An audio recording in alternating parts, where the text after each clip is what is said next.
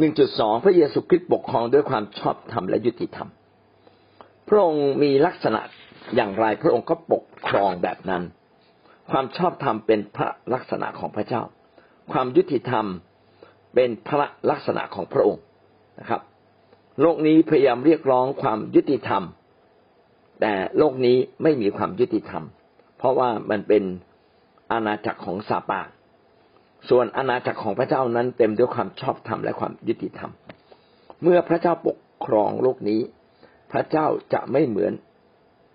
ที่มนุษย์ในโลกปกครองอย่างแน่นอนนะครับ แต่พระองค์จะปกครองด้วยความยุติธรรม คือให้ให้เกียรติกับทุกคนเท่ากัน ให้สิทธิและรักษาสิทธิของทุกคนอย่างเท่าเทียมกันนะไม่เอียงซ้ายเอียงขวา ไม่เห็นแก่หน้าผู้ใดทำทุกสิ่งก็ทำตามความถูกต้อง ตามทำนองคลองธรรมชอบธรรมก็คือตามตามทำนองคลองธรรมอะไรถูกก็ว่าถูก อะไรผิดก็ว่าผิดนะครับ ไม่เข้าข้างใครนะครับ อิสยาห์สิบเอ็ดข้อห้าความชอบธรรมเป็นผ้าคาดเอวของท่าน ความสัตย์สุจริตจะเป็นผ้าบั้นเอวของท่าน คนยิวเนี่ยจะมีผ้าคาดเอว ถ้าไม่มีผ้าคาดเอวนะไอเสื้อผ้าที่ใส่เป็นเหมือนผ้าคลุมของหญิงเนี่ยของผู้หญิงเนี่ยใส่ชุดบนลงล่างมาเวลาจะเดินก็พับพับพับพับใช่ไหมมันไม่ถนัดเลยถูกไหมฮะนะมันหลวมหลวมอะแต่ว่าพอเราผ้าคาดเอวใช่ไหมมันก็เสื้อผ้ามันก็แน่น ดังนั้นผ้าคาดเอวจึงเป็นเป็นผ้าที่คนอยู่ใช้ตลอดเวลา สิ่งตรงนี้หมายความว่าอย่างไรความชอบธรรมจะเป็นผ้าคาดเอว ความชอบธรรมเนี่ยเป็นเรื่องปกติของท่าน เป็นเรื่องที่ติดอยู่กับตัวท่าน ความสัตย์สุจริต ความสัตย์สัตยะแต่ว่าความซื่อตรง ความตรงไปตรง ความจริงอะสัตย์คือความจริง สัตย์สุจริตคือความจริงแท้นะครับ ความจริงแท้จะเป็นผ้าคาดเอว ถ้าเราอยู่ในความจริงแท้ เราก็ต้องยุติธรรมนะตามความจริง เราไม่ได้เห็นแก่หน้าผู้ใดแล้วก็ถูกใครหลอกก็ไม่ได้ เยเรมียี่สิบยี่สิบสามข้อห้าถึงข้อหกพระเจ้าตรัสว่าดูเถิดวันเวลาจะมาถึง เมื่อเราจะเพาะอังกูลชอบทำให้ดาวิดและท่านจะทรงครอบครองเป็นกษัตริย์และกระทำกิจ อย่างเฉลียวฉลาดและทรงประทานความยุติธรรมและความชอบธรรมในแผ่นดินนั้น อังกูลชอบทำอังกูลแปลว่าหน่อนะครับ เป็นหน่อใหม่ที่แทงขึ้นมา เป็นหน่อใหม่แห่งความชอบธรรมพระเจ้าจะให้ลูกหลาน ผู้หนึ่งที่เกิดขึ้นจากราชวงศ์ดาวิดซึ่งเป็นผู้ชอบธรรม และท่านจะมาเป็นกษัตริย์ และก็กระทำราชกิจอย่างเฉลียวฉลาดและยุติธรรมและชอบธรรมด้วย ที่เยเรมีเขียนอย่างเนี้ยเป็นสิ่งที่คนยิวเนี่ยเชื่อกันมาก ว่าวงวานของดาวิด จะมาเป็นกษัตริย์อีกครั้งหนึ่ง เขาจึงยึดวงวานของดาวิดตลอดเลย พี่น้องจะสังเกตว่าในอาณาจักรใต้ ซึ่งเป็นอาณาจักรที่ราชวงศ์ดาวิดปกครองนั้น เขาจะไม่ตั้งคนอื่นขึ้นมาเป็นกษัตริย์ นอกจากลูกหลานของดาวิดเท่านั้น เมื่อราชวงศ์ของดาวิดนะครับ ล้มละลายลงนะตอนที่กรุงเยรูซาเล็มเสียไป เมื่อกคศ ห้าแปดหกปรากฏว่าเขาก็ยังนับลูกหลานของดาวิดนะครับ ยังไปนับต่อกันต่อที่บาบิโลนนับกันอยู่นั่นแหละเขาเขาเชื่อว่าวันหนึ่งจะมีลูกหลานที่เกิดจากราชวงศ์ดาวิดจะมาเป็นกษัตริย์ และกษัตริย์องค์นี้จะเป็นกษัตริย์ที่ยุติธรรมและชอบธรรม เป็นกษัตริย์ที่จะดำรงอยู่นิรันดร์การนะครับ เพราะว่าพระ เพราะว่าพระคัมภีร์พระเยซูพระเจ้าได้เจิมดาวิดไว้ว่าราชอาณาจักรของดาวิดจะเป็นราชอาณาจักรนิรันดร์คือจะสืบต่อไปนิรันดร์การ และคนอยู่ก็เชื่อ และคนอยู่ก็เชื่อว่า ผู้นี้นี่แหละ จะมาจะเป็นบุคคลพิเศษ อังกูลชอบธรรม ก็คือผู้ที่ สืบราชสืบสืบเชื้อสายมาจากดาวิด แล้วก็เป็นผู้ที่ชอบทำอย่างแท้จริงพี่น้องจะพบว่า ไม่ใช่กษัตริย์ ราชวงศ์ดาวิดทุกคนจะชอบทำกษัตริย์เลวร้ายก็เยอะในอย่างไรก็ตาม จะมีกษัตริย์องค์หนึ่งที่เกิดมาแล้วก็ชอบทำจริง ๆนะครับ แล้วก็เฉลียวฉลาดด้วย มีความยุติธรรมและชอบธรรมพี่น้องจึงเขียนได้ว่าตอนที่ พระเยซูเสด็จมานะครับ หลายคนก็ให้ฉายาพระเยซู พระเยซูบุตรดาวิดเจ้าข้าพระเยซูบุตรดาวิดเจ้าข้าเพราะว่าพระเยซูสืบเชื้อสายมาจากโยเซฟซึ่งโยเซฟนั้นเป็นเป็นผู้หนึ่งในสืบเชื้อสายมาจากดาวิดแล้วพระเยซูก็สืบเชื้อสาย เวลาสืบเชื้อสายเขานับทางพ่อเขาไม่นับทางแม่นะครับ นับทางพ่อ เพราะฉะนั้นพระเยซูจึงได้ชื่อว่าเป็นราชวงศ์เป็นลูกหลานของกษัตริย์ดาวิดทั้งทั้งที่พระองค์นั้นมันเกิดจากพระวิญญาณบริสุทธิ์ก็ตามทีผ่านผู้หญิงนะท่านคือนางมารีแต่เวลากันนับเชื้อสายเขานับตามนับทางพ่อนะครับ ในสมัยของยูดาจะรอดได้ อิสราเอลจะอาศัยอยู่อย่างมั่นคง และนี่เป็นนามที่จะเรียกท่านคือพระเจ้าเป็น ความชอบธรรมของเรา จะเรียกนามของท่าน ท่านนี่คือใครอะ อังกูลชอบธรรมเนี่ยคนที่มาจากราชวงศ์ดาวิดนี้ จะเป็นเหมือนพระเจ้า จะเป็นพระเจ้า เป็นพระเจ้าผู้ชอบธรรมของคนยิว นี่แหละคือพระมาสีหาคำว่าพระมาสีหามีเขียนไว้ในพระคัมภีร์เหมือนกันนะครับ แต่ในเยเรมีในที่นี้ไม่ได้เขียนโดยตรงว่าชื่อว่าพระมาสีหา เพียงแต่บอกว่า จะมีผู้หนึ่งที่บังเกิดมาจากราชวงศ์ดาวิดและเขาจะเรียกท่านว่าพระเจ้าเป็นความชอบธรรมของเรา แสดงว่าท่านมีความชอบธรรมมากนะครับ ท่านมีความชอบธรรมมากและนามของท่านเองก็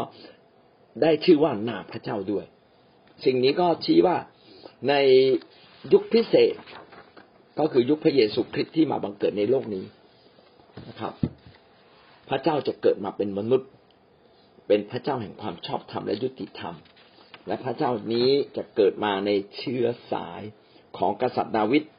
นะครับ ท่านจะเป็นกษัตริย์ที่เฉลียวฉลาด และท่านจะเต็มด้วยความยุติธรรมและชอบธรรม ซึ่งเป็นพระลักษณะของพระเจ้าเอง พระเยซูคริสต์มาปกครองโลกนะครับเราก็บอกไปแล้วอันที่หนึ่งหนึ่งจุดหนึ่งก็คือจะมีสิทธิอำนาจเต็มบริบูรณ์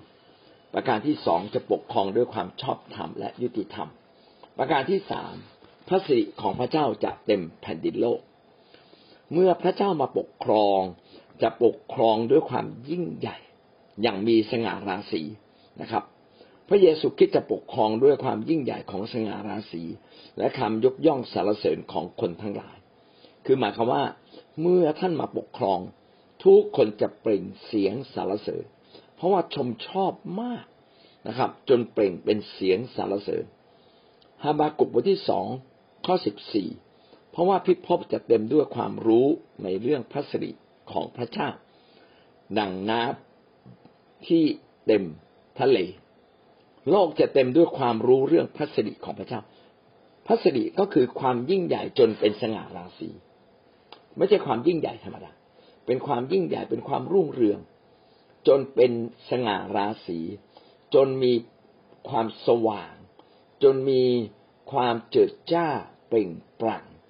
นะเป็นรัศมีที่ปรากฏทั่ว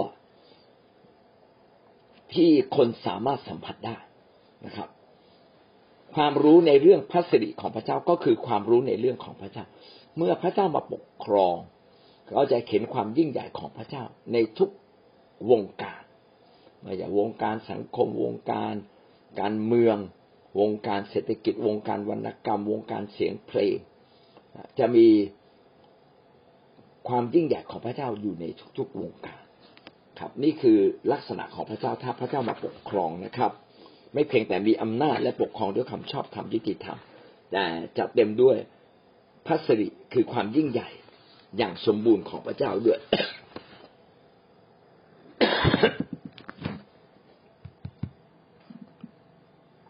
ข้อสองก็คือธรรมิกชนจะปกครองร่วมกับพระคริสต์ไม่เพียงแต่พระเยซูคริสต์จะมาเป็นผู้ปกครองโลกนี้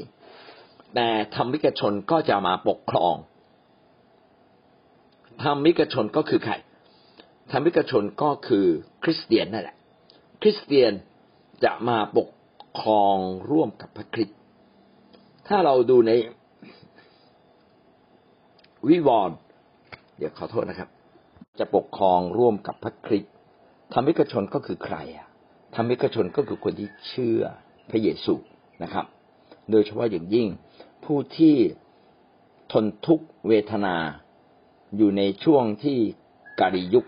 แล้วก็ยังติดตามพระเจ้าอย่างสุดใจ คนเหล่านั้นเนี่ยถ้าตายไปก็จะฟื้นขึ้นมา พอฟื้นขึ้นมาครับจะปกครองร่วมกับพระคริสต์นะครับ เพราะในวิวรณ์บทที่ยี่สิบข้อสี่ได้เขียนไว้นะครับ ข้าพเจ้าได้เห็นบัลลังก์หลายบัลลังก์และผู้ที่นั่งบนบัลลังก์นั้น เป็นผู้ที่จะพิพากษาข้าพเจ้ายังได้เห็นดวงวิญญาณของคนทั้งปวงที่ถูกตัดศีรษะและ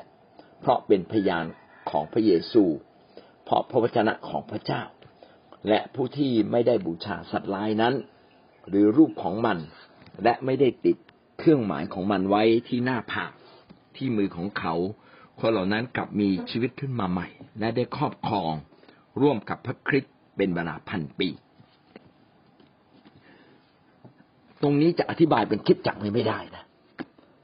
หลายคนบอกว่าคือมีการตีความบอกว่า พันปีอาจจะหมายถึงคิดจักรได้ไหมแล้วจะหมายถึงคิดจักรได้อย่างไร ในเมื่อคนที่ตายไปแล้วจะฟื้นขึ้นขึ้นมาอีก แสดงว่าอยู่ในคนละมิติละนี่เป็นมิติไฟวิญญาณที่ปรากฏมาปกครองโลก แต่คิดจักรเนี่ยเป็น เป็นมิติของพระเยซูคริสต์มาปกครองร่วมกับเรา และเรายังไม่ตาย แต่คนที่ตายไปแล้วมาปกครองร่วมกับพระคริสต์แสดงว่ามันคนละโลกแล้วอะใช่ไหมฮะมันคนละโลกแล้ว มันคนละคนละปรับคนละสภาพกับการปกครองในโลกนี้นะสภาพเป็นคนละสภาพการการปกครองในโลกนี้ การปกครองในโลกนี้ต้องเป็นเฉพาะคนเป็น แต่ถ้าพระคริสต์มาปกครอง ร่วมกับคนที่ตายไปแล้ว แสดงว่าต้องเป็นอีกราชอาณาจักรหนึ่ง ซึ่งไม่ใช่ราชอาณาจักรแบบโลกนี้อย่างแน่นอนเลย แสดงว่าพันปีเนี่ยต้องเป็นอีกแบบหนึ่ง เพราะว่าคนที่ตายไปอย่างกล้าหาญ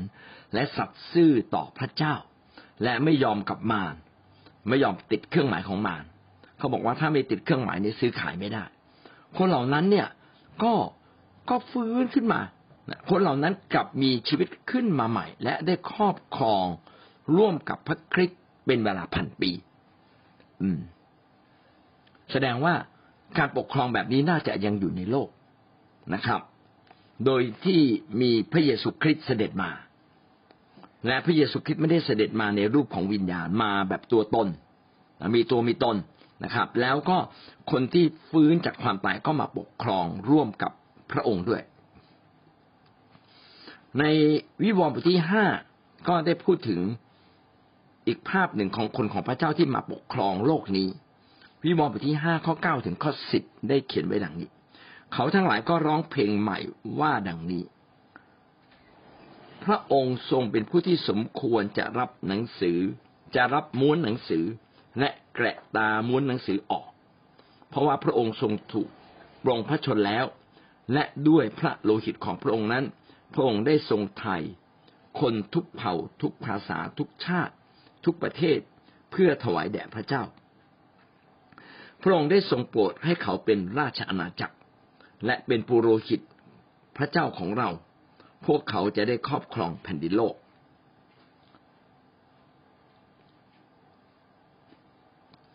ความหมายตรงนี้เนี่ย น่าจะแปลแบบนี้นะครับ เดี๋ยวผมขอแปลตามความเข้าใจของผมนะครับ แล้วเราเดี๋ยวค่อยแปลตามความเข้าใจที่เขาพยายามจะอธิบายให้ฟังนะครับ ถ้าเราจะอ่านจากพระคัมภีร์ในวิวรณ์บทที่ห้าตรงนี้เราจะเห็นว่า พระเยซูคือผู้ที่สมควรจะรับหนังสือม้วนนะครับ แล้วก็เมื่อแกะตราม้วนหนังสือออกนะเพราะว่าพระองค์ที่สามารถแกะตรานี้ได้ เพราะว่าพระองค์ถูกปลงพระชนไปแล้ว และโดยโดยสิทธิ์ของพระองค์ พระองค์ได้ไถ่ทุกเผ่า ทุกภาษาทุกชาติและทุกประเทศเพื่อถวายแด่พระเจ้า อันนี้หมายถึงคริสเตียนนะครับ พระเยซูคริสต์ผู้ถูกบงพระชนคือถูกฆ่าตายไปแล้วนะโดยโลหิตอันนี้หมายถึงการที่พระองค์เนี่ยได้ทรงไถ่เราด้วยความตาย เมื่อพระองค์ทรงไถ่เราด้วยความตาย พระองค์จึงไถ่เรา คนทุกชาติทุกภาษาให้มาเป็นคนของพระองค์ และพระเจ้าทรงโปรดให้เขาเหล่านั้นเป็นราชอาณาจักรเป็นปุโรหิตของพระเจ้าของเรา พวกเขาจะได้ครอบครองแผ่นดินโลก มันมีสองความหมายนะแต่ความหมายที่เข้าใจอันดับแรกเนี่ยก็คือเราก็คือคริสตจักรไงพระองค์ทรงโปรดให้เป็นราชอาณาจักรคืออาณาจักรของพระเจ้าคือแผ่นดินของพระเจ้า เมื่อเราเชื่อเราจะเป็นส่วนหนึ่งในแผ่นดินของพระเจ้า เราจะเป็นปุโรหิตหลวงของพระเจ้าคือ เราจะเข้าเฝ้าพระเจ้าได้โดยตรงนะเขาเป็นราชอาณาจักร คือเราเป็นส่วนหนึ่ง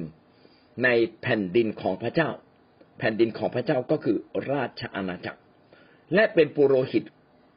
ของพระเจ้าของเรา คริสเตียนทุกคนทำหน้าที่เป็นปุโรหิต คือเข้าเฝ้าพระเจ้าได้โดยตรง พวกเขาจะได้ครอบครองแผ่นดินโลก นี่แหละตีความได้สองอย่าง ความหมายแรกก็คือเมื่อเราเป็นคริสตจักร พี่น้องเราจะครอบครองได้มากกว่าเดิม พี่น้องสังเกตไหมครับว่าเมื่อท่านมาเชื่อพระเยซูชีวิตท่านดีขึ้น ท่านหายป่วยท่านอายุยืนยาว ท่านร่ำรวยขึ้นกว่าเดิม แม้ว่าท่านไม่อยากร่ำรวยพระเจ้าก็ให้ความร่ำรวยแก่ท่าน แม้ท่านจะไม่อายุยืน พระเจ้าก็ให้อายุยืนยาวแก่ท่าน ท่านจะได้ครอบครองแผ่นดินโลก คือท่านจะได้เก็บเกี่ยวสิ่งต่างๆของโลกนี้นะครับ อย่างมากมาย พระเจ้าสัญญาว่าหากคนของพระเจ้าที่ซื่อสัตย์ในการติดตามพระเจ้าเขาจะได้รับสิทธิอำนาจในการปกครองร่วมกับพระคริสต์อันนี้แน่นอนเลย ท่านจะได้ปกครองร่วมกับพระเยซูคริสต์นะครับ แต่ สามารถแปลความเป็นพันปีได้ไหมได้เหมือนกันนะครับ สามารถแปลความได้เป็นพันปี เพราะว่าพันปีก็เป็นการปกครองระหว่างอ่าเป็นการปกครองของพระเจ้า ร่วมกับเรานะครับ ดังนั้นคำไอ้นิวิวรณ์บทที่ห้าข้อเก้าถึงข้อสิบจึง จึงไม่ได้หมายถึงพันปีอย่างเดียว และก็ไม่ได้บอกว่าเป็นพันปีด้วย แต่เป็นอาการที่ เมื่อเรามาเชื่อเราจะครอบครองแผ่นดินโลก แต่ยังไม่ละเอียดเท่ากับวิวรณ์บทที่ยี่สิบบอกว่า ไม่เพียงแต่เชื่อจะต้องตายอย่างโดดเด่น ตายอย่างสัตย์ซื่อ แล้วจึงจะฟื้นขึ้นมาครอบครองซึ่งหมายความว่าพระคัมภีร์บางตอนอาจจะเว้นว่างไว้ ไม่ได้พูดถึงคำเหล่านี้ก็ได้ ก็พออนุโลมว่าน่าจะใช่นะครับ เพราะว่าพระเจ้าสัญญากับเรานะครับว่าผู้ที่ติดตามพระเจ้าอย่างสัตย์ซื่อก็จะได้ครอบครอง ในความเป็นคริสเตียนก็เช่นเดียวกัน ก็ว่าที่ความสัตย์ซื่อ คนที่เข้ามาในคิดจักแล้วทำไมชีวิตดีขึ้นมาถึงจุดหนึ่งแล้วไม่ดีขึ้นต่อไป ก็ต้องมาตรวจสอบเรื่องความสัตย์ซื่อตรวจสอบเรื่องความซื่อตรงในการเดินกับพระเจ้าตราบใดที่เราซื่อตรงและเดินกับพระเจ้า ชีวิตเราจะได้ครอบครองอย่างแน่นอนนะครับ แล้วทำไมทุกคิดจักบางคิดจักจึงโต บางคิดจักจึงไม่โตล่ะ บางคนก็ได้ดี บางคนไม่ได้ดี ผมพูดตรงๆเลย ผมว่าพระวจนะนี่เป็นจริง คือความซื่อตรงและซื่อสัตย์นะครับ ซื่อสัตย์ขนาดไหน ซื่อสัตย์ขนาดว่าซาตานนี่ฉันยังไม่ยอมรับเครื่องหมายของซาตานเลย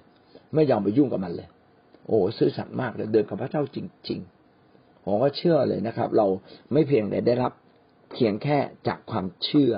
แต่เราได้รับเพราะความซื่อสัตย์ของเราสองที่โมทีบทที่สองข้อสิบเอ็ดถึงข้อสิบสองข้อนี้เป็นความจริง ถ้าเราตายกับพระองค์เราก็จะมีชีวิตอยู่กับพระองค์ ถ้าเรามีความอดทนเราก็จะได้ครองร่วมกับพระองค์ ถ้าเราไม่ยอมรับพระองค์ พระองค์จะไม่ทรงยอมรับเราเช่นเดียวกัน เนื้อหาสำคัญในที่นี้มีสองคำนะครับ ทั้งหมดเป็นความจริงหมดนะครับ ถ้าเราตายกับพระองค์เราจะมีชีวิตอยู่กับพระองค์ อันนี้เป็นข้อเท็จจริง ถ้าเราตายขณะมีความเชื่อในพระองค์ พี่น้องเราก็จะถูกรับขึ้นไปบนฟ้าสวรรค์ทันทีนะครับ ผมก็นึกถึงพระวจนะคือได้อ่านซาอูลซาอูลนี่ก็ชั่วนะทำร้ายดาวิดแล้วก็ปฏิเสธ พระเจ้าหลายรอบ จะเรียกว่าปฏิเสธไหมเนี่ย คือทำผิดต่อพระเจ้าหลายรอบดีกว่านะทำผิดต่อพระเจ้าหลายรอบทำผิดต่อกษัตริย์ดาวิดหลายครั้ง แต่เมื่อเขาตายเนี่ยซามูเอลบอกว่า วันนี้เจ้าจะได้อยู่กับเรา วันนี้เจ้าจะได้อยู่กับเรา และที่อยู่ของซามูเอลก็สวรรค์เนี่ยเพราะฉะนั้นซาอูลกับโยนาธานทั้งหลายก็ต้องอยู่กับซามูเอลบนสวรรค์ เออก็แปลกนะ คนเราทำผิด แต่ถ้ายังมีชีวิตกับพระเจ้าจริง ๆ พระเจ้าน่าจะอนุโลม ให้เราอยู่บนสวรรค์ จะมีชีวิตอยู่กับพระองค์ แต่ขณะเดียวกัน พระคัมภีร์ก็มีเขียนไว้เหมือนกันนะครับนะมีบางคนไปถึงสวรรค์เคาะประตู พระเยซูก็ไล่ไปเลยบอก เราไม่รู้จักเจ้านะครับ เพราะว่าเจ้าเป็นคนอาธรรม แล้วเขาก็บอกว่า ผมอะรับใช้พระเจ้านะ ผมเทศนาผมสั่งสอน ผมปกครองดูแลคริสจักร ผมอธิษฐานเผื่อคนขับผี พระเยซูบอกเอ้ยเราไม่รู้จักเจ้าเลย เอ้ยผมก็คิดถึงประเด็นนี้มากเลยนะ แสดงว่าซาอูลเนี่ย แม้ทำผิดแต่ซาอูลก็ไม่ได้ปฏิเสธพระเจ้านะน่าจะเป็นอย่างนั้นนะถ้าเราอธิบายนะซาอูลต้องไม่ปฏิเสธพระเจ้า และซาอูลก็ยังลำลึกเสมอว่าสิ่งที่ถูกต้องในคืออะไร คือยอมรับพระเจ้าอยู่เสมอ ถ้าแบบนี้ก็มีสิทธิ์รอด ส่วนคนที่บอกเราไม่รู้จักเจ้า ก็น่าจะหมายถึงคนบางคนที่ไม่ยอมรับพระเจ้าอย่างแท้จริงในใจ และพระเจ้ารู้ว่าคนแต่ละคนควรจะยอมรับพระเจ้าขนาดไหนจึงจะได้ขึ้นสวรรค์ ถ้าเป็นคนเชื่อใหม่ๆ ยอมรับนิดเดียวพระเจ้าก็ให้ขึ้นเลย แต่ถ้าเป็นคนเก่าที่รู้จักพระเจ้ามามาก ใจข้างในเนี่ยยอม รับพระเจ้าจริงๆไหมถ้าเรายอมรับพระเจ้าจริง ๆ เนี่ย เราต้องแสดงออกด้วยกันไม่ทำบาปถ้าเราทำบาปก็แสดงว่าใจข้างในเราไม่ยำเกรงพระเจ้า เรายังแอบแฝงความบาปคู่กับพระเจ้า ทั้งทั้งที่เรารู้ เออนะอันนี้เราน่าจะมาเรียนอีกครั้งหนึ่งต่อไปนะ เรื่องความรอดอะไรคือทำให้เรารอดจริง ๆ ผมก็สงสัย ที่สงสัยก็สงสัยเหมือนกับพี่น้องนี่แหละว่า สุดท้ายนี่เราจะรอดไหมเนี่ยใช่ไหมเราดำเนินชีวิตแบบนี้เราจะรอดไหมแล้วตรงไหนที่ทำให้ เรามั่นใจว่าเรารอดแน่ แล้วตรงไหนที่กำลังเตือนสติเราว่า อย่าทำหน้าทำแล้วจะไม่รอดนะนะบางคนก็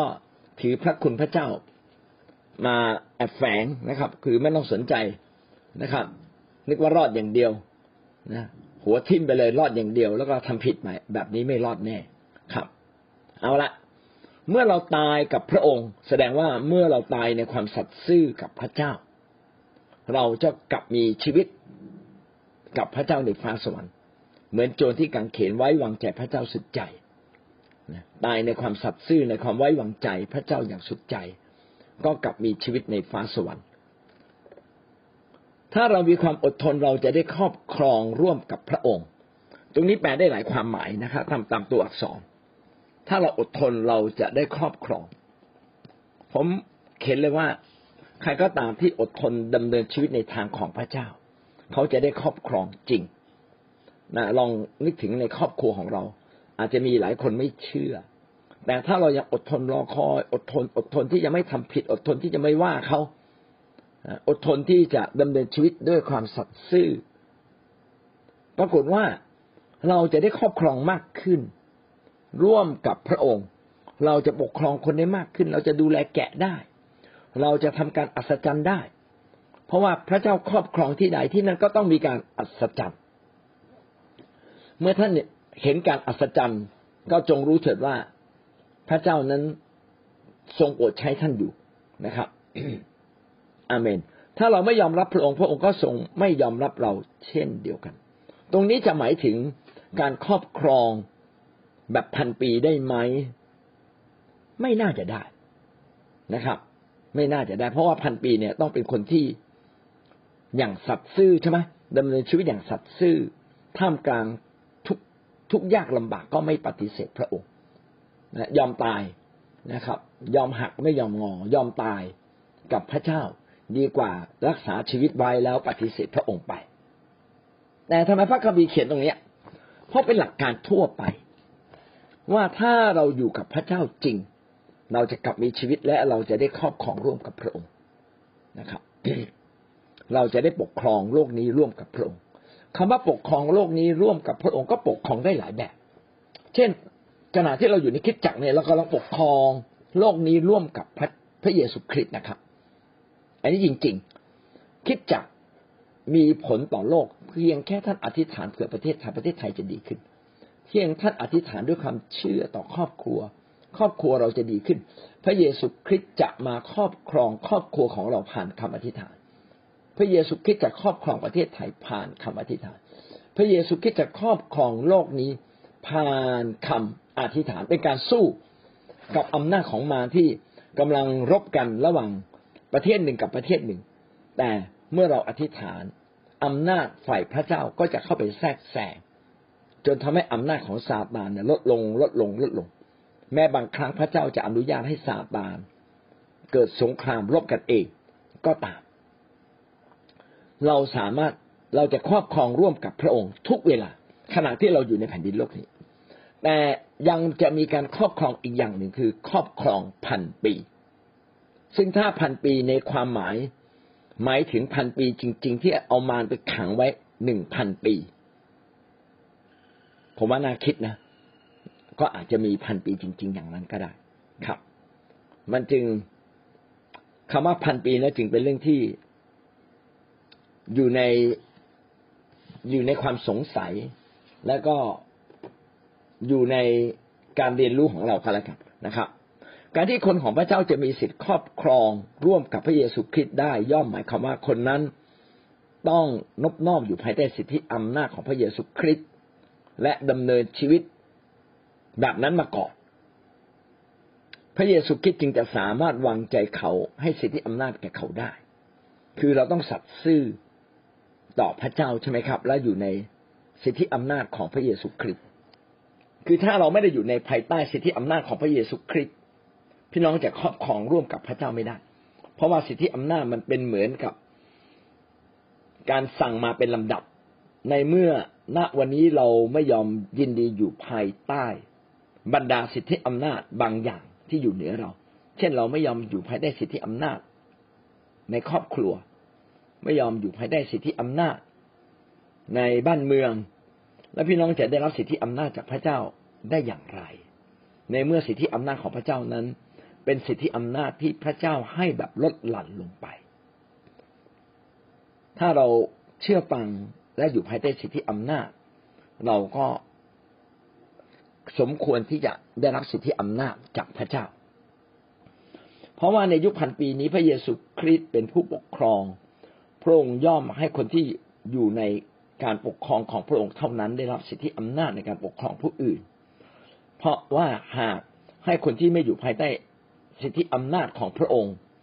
ก็หมายความว่าคนคนนั้นอาจจะไปปกครองตามใจตัวเอง เขาใช้อำนาจตัวเอง สิ่งนี้ก็ไม่ควรจะเกิดขึ้นในยุคของพระเยซู เพราะว่ายุคพันปีเป็นยุคที่พระองค์จะครอบครองอย่างสมบูรณ์ ถ้าเราจะมีส่วนร่วมในการครอบครองร่วมกับพระคริสต์อย่างสมบูรณ์ เราก็ต้องเป็นคนที่อยู่ภายใต้สิทธิอำนาจ ของผู้นำทุกระดับ ทั้งทางสังคมทั้งทางบ้านเมือง ทั้งทางศาสนาจักรอย่างแท้จริง ในความเย่อหยิ่งจองของเนี่ยต้องไม่มี ความเย่อหยิ่งจองของเนี่ยเป็นเป็นเรื่องที่เราไม่ยอมอยู่ภายใต้สิทธิอำนาจใครสรุปนะครับ วันนี้เราพูดถึงยุคพันปี ว่ายุคพันปีเนี่ยมีกล่าวไว้อย่างชัดเจนหกคำด้วยกัน ในวิวรณ์บทที่ยี่สิบข้อหนึ่งถึงข้อเจ็ดและเราพูดถึงลักษณะของยุคพันปี ว่าในการปกครองยุคพันปีนั้น อาจจะเป็นการตีความตามตัวอักษรหรือสัญลักษณ์ก็ได้ ถ้าตีความตามสัญลักษณ์อาจจะไม่เตไม่ไม่เต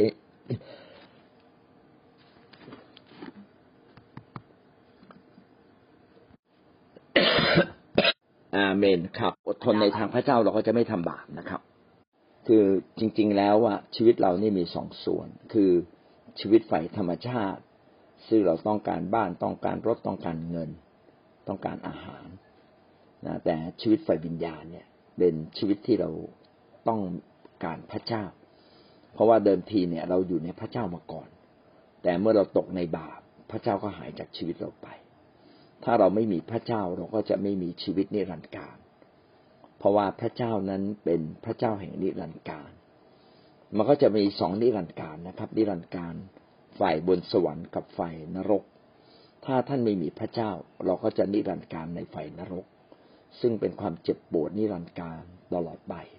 ก็อยากให้เป็นสิ่งที่เราต้องคำนึง แม้เขาจะเชื่อหรือไม่เชื่อ ก็ต้องเจอและคนในโลกนี้ตกนรกจำนวนมากเพราะอะไร เพราะเขาไม่ยอมเดินกับพระเจ้านะครับเพราะตามารซาตานก็ปิดตาใจเขาหน้าที่เราก็คืออธิษฐานเพื่อคน ให้ตาใจเขาเปิดนะครับ แท้จริงพระเจ้าก็ทรงเรียกทุกคนนะทรงเรียกทุกคน แต่บางทีมารซาตานก็ยังปิดตาใจเขาอย่างแน่นหนา โอกาสที่ตาใจคนจะเปิดออก ก็ตอนที่เขาทุกข์ยากลำบากนะทุกครั้งที่เขาทุกข์ยากลำบาก ตาใจเขาจะเปิด ก็ขอให้เราเข้าไปหาเขาในทุกจังหวะเขาคนก็จะมาเชื่อพระเจ้า เป็นเรื่องจริงครับพี่น้องต้องประกาศต่อไปนะ ก็อย่างที่แม่ลอนดอนพูดเราต้องประกาศนะครับ เราต้องพูดให้คนฟังในเวลาเหมาะสม แล้วคนเหล่านั้นก็จะกลับมาหาพระเจ้าได้ในที่สุดนะครับ เพราะทุกอย่างที่พระเจ้าพูดไว้เป็นความจริงทุกประการ โดยสรุปเรื่องพันปีนะครับ พันปีจะเป็นพันปีจริง ๆ หรือไม่เราไม่แน่ใจ แต่ถ้าดูจากตัวหนังสือ ดูจากสิ่งต่างๆ ที่ได้เขียนไว้ พันปีน่าจะมีจริงนะครับ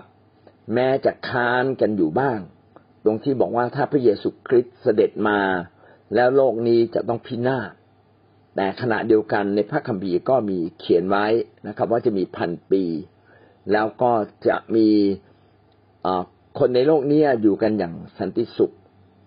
อยู่กันอย่างสันติสุขไม่มีการลบราคาฟัน แล้วหลังจากนั้นจึงเกิดสงครามอีกครั้งหนึ่งตอนที่พระเจ้าปล่อยซาตานออกมา อันนี้ก็น่าจะสอดคล้องกัน แต่จะเป็นพันปีจริงๆไหมไม่แน่ใจ แต่ถ้าพระคัมภีร์เขียนว่าพันปีก็น่าจะหมายถึง คงจะเป็นระยะเวลาที่ยาว พอๆกับพันปีหรืออาจจะไกลกว่านั้น ทีนี้ยุคคิดจักเนี่ย ถ้ามารซาตานถูกขัง พี่น้องก็จะพบว่าโลกนี้ มันยังวุ่นวายมากเลย มารซาตานไม่ได้ถูกขัง แล้วถ้าคิดจักในภายในคิดจักเอง มารซาตานถูกขังไหมก็ดูแล้วก็ยังก็ยังไม่น่าใช่ในคิดจักมันก็ยังเต็มด้วยความบาปก็ไม่น้อยนะครับ ก็แสดงว่ามารซาตานนี้ไม่ได้ถูกขัง ไม่ได้ถูกล่อลวงจริง ใน ดังนั้นคิดจักจะเป็นคิดจักพันปีได้ไหมก็ยังเป็นเครื่องหมายคำถามตัวใหญ่ ๆ อยู่นะครับแล้วก็ถ้าพันปีมีจริง ก็หมายความว่าคนที่คือพันปีมีจริง ๆ ตามที่พระคัมภีร์เขียนไว้ แล้วก็เกิดก่อน ก่อนที่โลกจะถูกล้างให้หมดสิ้นไปนั้น ก็หมายความว่าคนที่จะบอกมาปกครองร่วมกับพระคริสต์นั้น ต้องเป็นคนที่สัตย์ซื่ออดทน สัตย์ซื่ออย่างแท้จริงนะครับดำเนินชีวิตอย่างถูกต้องต่อ ต่อหลักการของพระเจ้าและพิสูจน์ชีวิตแล้ว คนเหล่านั้นก็ได้ปกครองร่วมกับพระคริสต์แต่แม้เราไม่ได้ปกครองร่วมกับพระคริสต์ในพันปี ทุกครั้งที่เราสัตย์ซื่อทุกครั้งที่เราอยู่ใต้สิทธิอำนาจ ทุกครั้งที่อยู่ภายใต้หลักการของพระเจ้า พี่น้องได้ปกครองได้ครอบครองร่วมกับพระคริสต์แน่นอน ทุกสิ่งที่ท่านทำจะขยายตัวออกไป ทุกสิ่งที่ท่านทำจะดีขึ้นนะครับ ขอเพียงอย่างเดียวนะครับว่าเราต้องอยู่ในหลักการของพระเจ้า และหลักการของพระเจ้าที่สำคัญมาก ก็คือความชอบธรรม ความยุติธรรม การเชื่อฟังอยู่ภายใต้สิทธิอำนาจ เป็นลำดับชั้นไปนะครับ เอาละผมจบเพียงแค่นี้นะ วันพรุ่งนี้เราจะพูดถึงซาตานถูกขังไว้พันปี